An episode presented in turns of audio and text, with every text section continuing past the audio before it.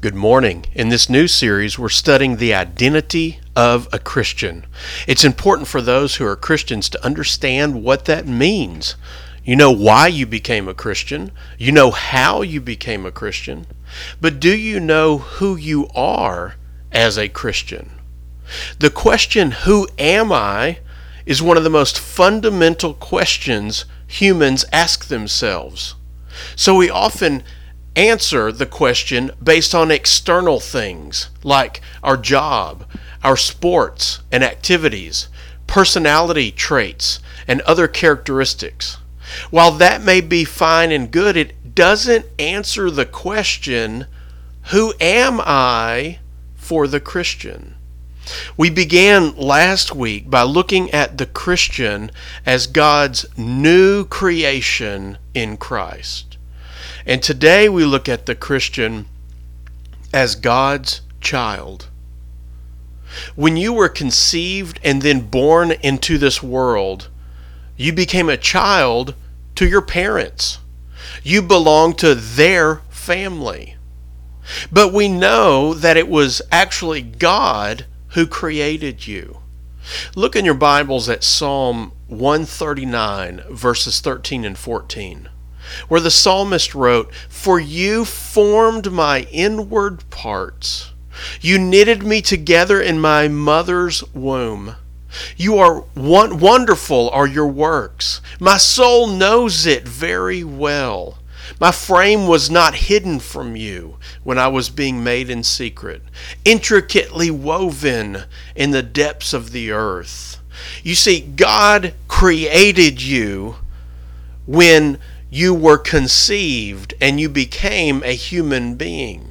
And so, in that sense, because God creates all people, all people are the children of God in a earthly, physical, human sense because He's the one that creates us and we're born in, into this world. But a Christian is both the created child of God and the recreated child of God because they are made new or born again in Christ. About the Christian, John tells us in John chapter 1, verses 12 and 13. But to all who did receive him, who believed in his name, he gave the right to become children of God, who were born not of blood, nor of the will of the flesh, nor of the will of man, but of God. See, the Christian is born of God, not anything humans do, not like a, a, a human baby is conceived and born by the, uh, the, the will of the flesh, the will of human beings, a mother and father, but a, a Christian becomes a Christian by God uh, conceiving them essentially in Christ, by them being born again in Christ. He's the one that renews them, that recreates them in Christ. It's to those who accept the message of Jesus and obey Him, John says, they become children of God. Not children like when you were born to your earthly parents, but born again by the will of God. And that's what Jesus was telling Nicodemus in John 3.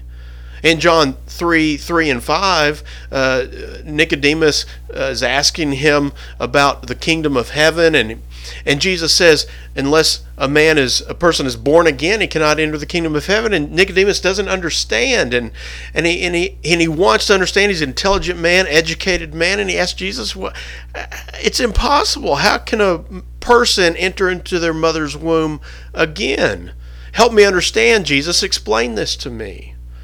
And Jesus says in verse 5 that in order to be born enter the kingdom of heaven, you have to be born again of water and the spirit. Something altogether different than the way we're born as human beings into this world. He says it's a different kind of birth. It's not like the birth you know. It's a birth by water and of the spirit into the kingdom of God. And that's the only way you get in. God wants all people to be saved, so He made a way for salvation through the sacrifice of Jesus. And, and, that's how He gives people the right to become children of God by those who receive Jesus and believe in His name. Look at 1 John chapter 3 and verse 1 where John writes, See what kind of love the Father has given to us, that we should be called children of God. And that's what we are. And so we are, he says.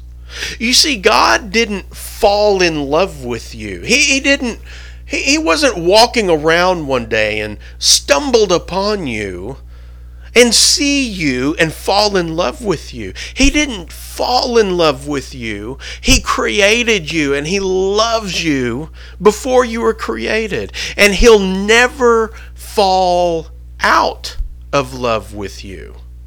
He never fell in love with you and he'll never fall out of love with you. The words has given right there in 1 John 3 1. Uh, there's one word in the Greek language, and it's in the tense that means God's love is permanently fixed on his children. It's not given once or a few times or, or, it's fleeting, or if you're acting right, or if you do enough good things and you hadn't messed up in a while, or you're making him happy and proud. It's not anything like that. His love is permanently fixed on his children. Isn't that a wonderful thing to know? That the love of God is permanently fixed on you if you are a child of God. And John says that's what Christians are. We're God's children. We've all been called names before, haven't we? Uh, we've been called a nickname that maybe kind of made fun of a physical characteristic about ourselves.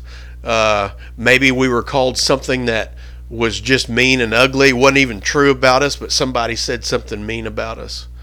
And and those certainly can at least, at the very least, irritate us, uh, if not hurt us and anger us. But God calls us a name that's a wonderful name. It's it's it's something that we shouldn't think light or little of. He calls us children.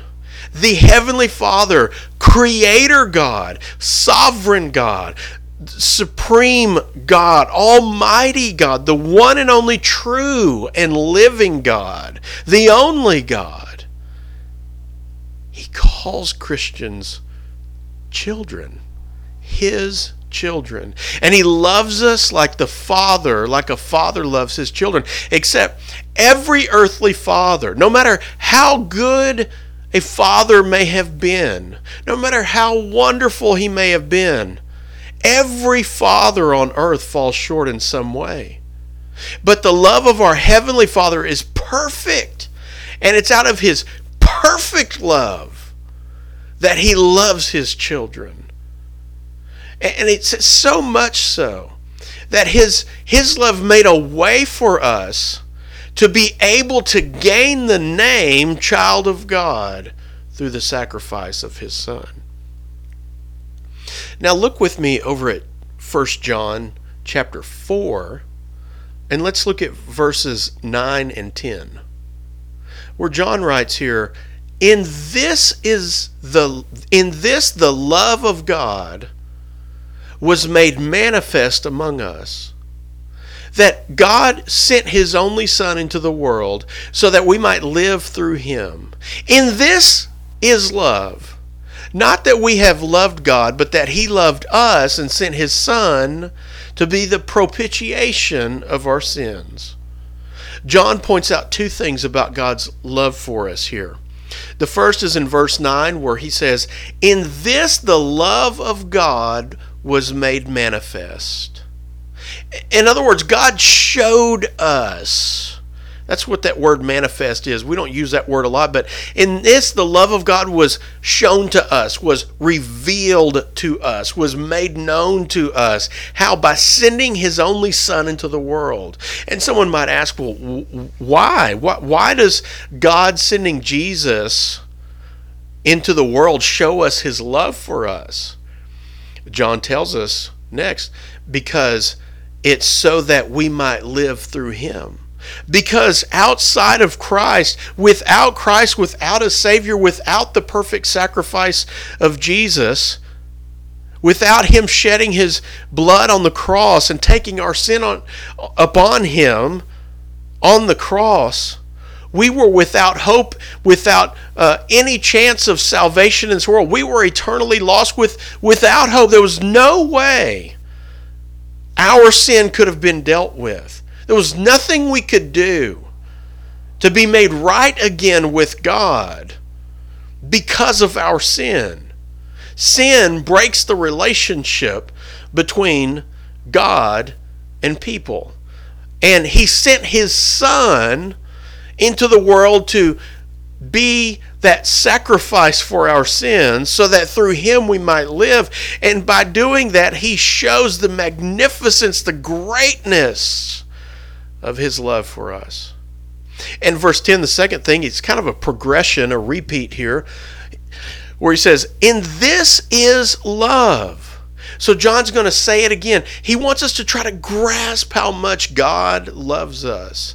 God doesn't love us because we discovered him and loved him first. We we didn't stumble across God in the sky or or uh, in the forest or something like that. We didn't discover God.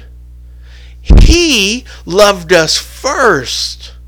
And then we respond to his love by loving him back. See, God loves us so incredibly much. He showed it, he revealed it, he manifested it by what? Sending his son. And John adds to this now. He, he he's developing this now. He's trying to stress something, get a point across to us. He says, by sending his son to be the propitiation for our sins.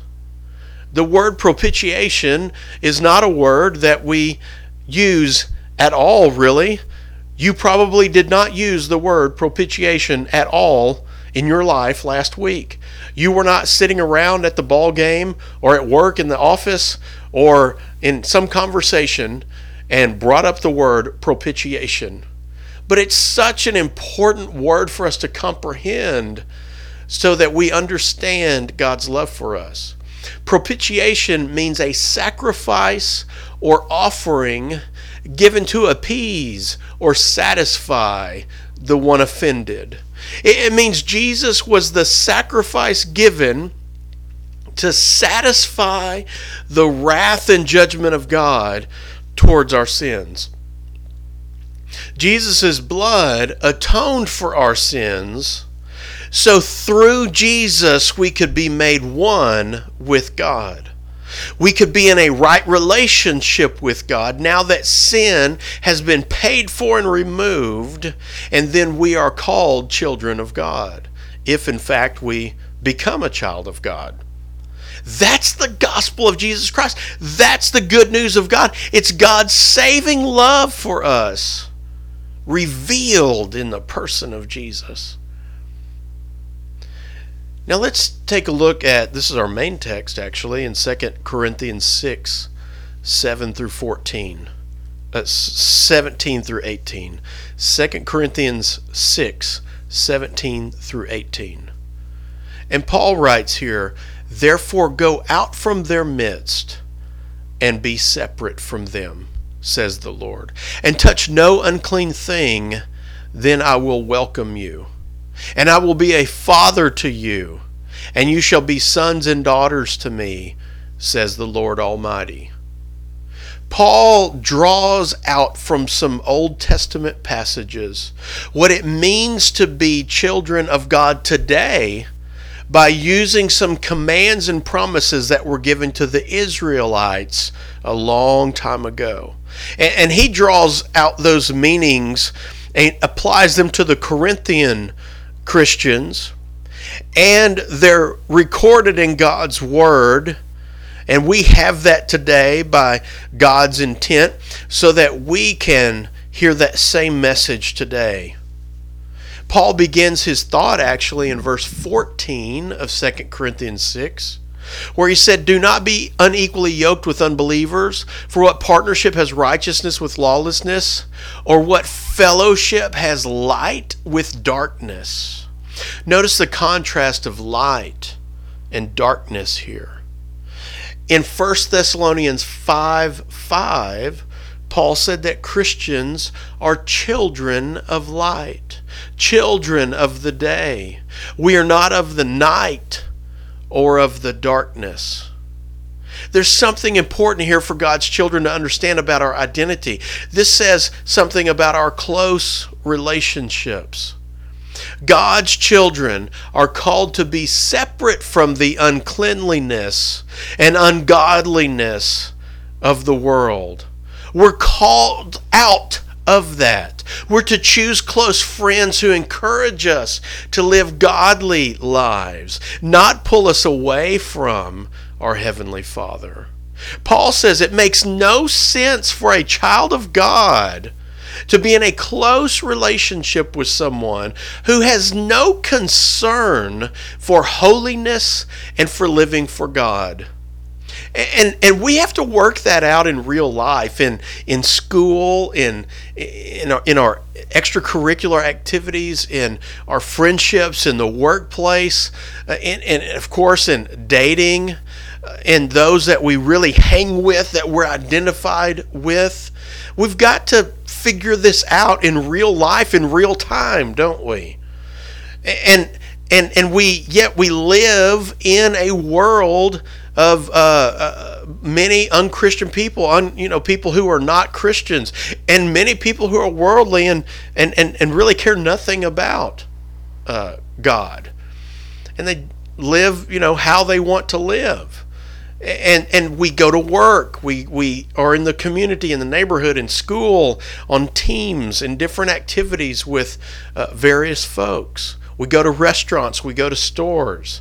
And so we have to work this out, but Paul is talking about his the children of God, the church, and he's saying you've got to make choices in your life, in your close relationships, the ones you're identified with, the, the those who are closest to you. You've got to make some tough decisions to not be so tied to somebody who is not moving you towards your heavenly father but pulling you away. You can't do that he says. And remember corinth was a it was maybe like a, a los angeles or las vegas a hollywood of of uh, their time. And so we have to think that they they were recent christians living in that culture. And paul says i'm calling you out of that culture don't live like that anymore.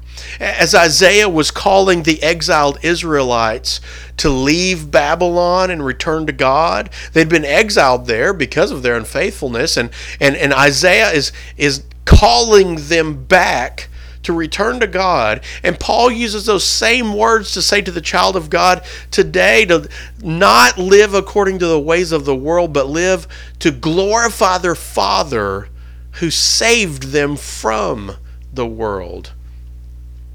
Babylon represents, in, in, the Old Testament and New Testament and today, Babylon represents the epitome of wickedness and the spirit of worldliness. It was a city of splendor and glory from a worldly perspective, just like our world is today. It, was a it was an amazing place. The the the the palaces, the buildings, the hanging gardens, which are one of the wonders of the world. Uh, it doesn't exist anymore. It's it's in.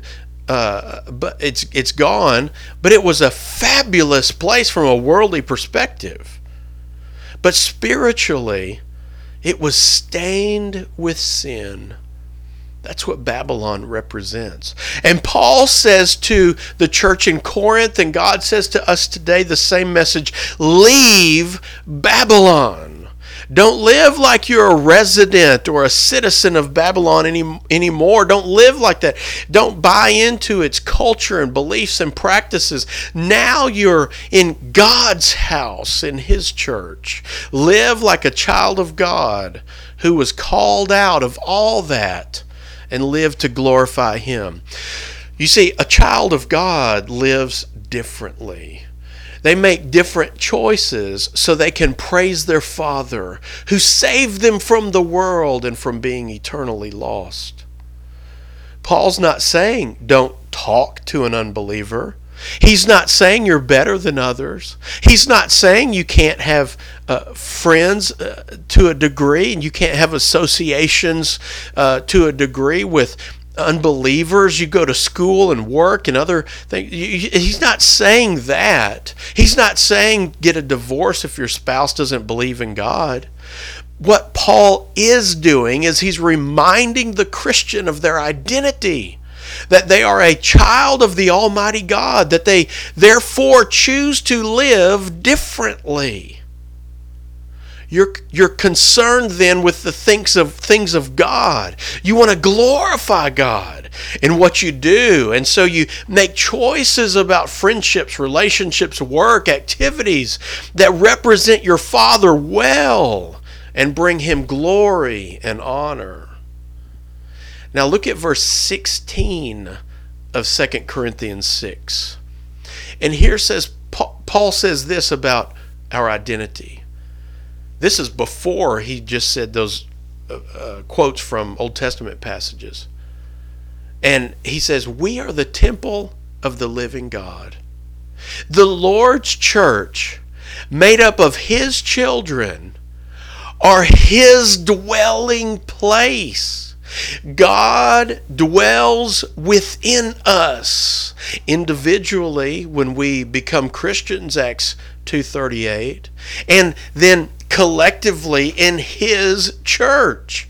God's people become living proof of His love and His glory because we choose to live for Him in this world. And the gospel message will then shine in our lives for others to see. You know, the only appropriate response to God's love is to love him back. Because of his love he has shown us in all of what we have just looked at. The only appropriate response is to love him back, to trust him, obey him, and reflect him in our lives.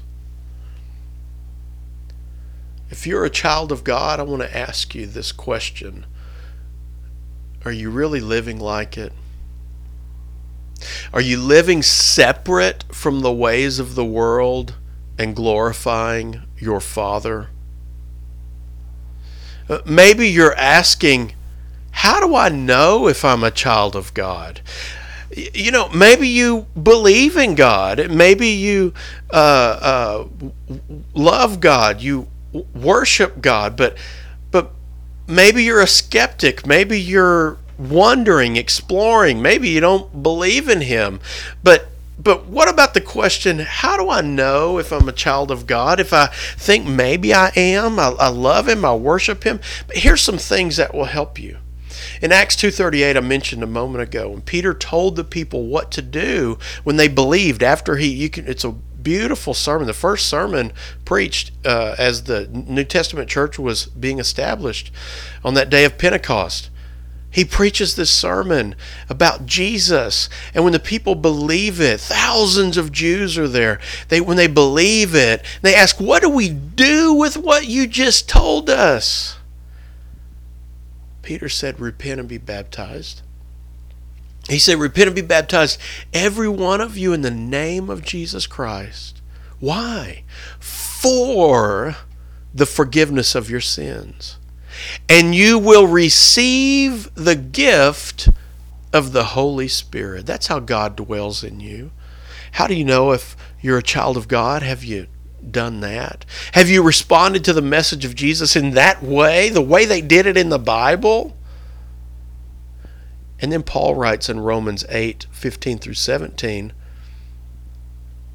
that we've received the spirit of adoption. Christians, children of God, have received the spirit of adoption as sons. We've been adopted as children, and the spirit in us Acts 2:38 that we just received when we repented and were baptized after we believe and confess Jesus. Then when we re, then we receive the spirit and that spirit in us Romans 8:15 and 17 Paul says is proof that we are children of God. That's the proof. And then of course we could talk about the fruit of the spirit living you know living in the spirit and the fruit of the spirit being uh, um, produced in our life cultivated in our lives. If you've not become a child of god according to the new testament we want to help you be one today. If you need to get on track in your life as a christian if you already are a child of god we want to help you do that today. If we can help you in any way we invite you to come forward as we stand and as we sing.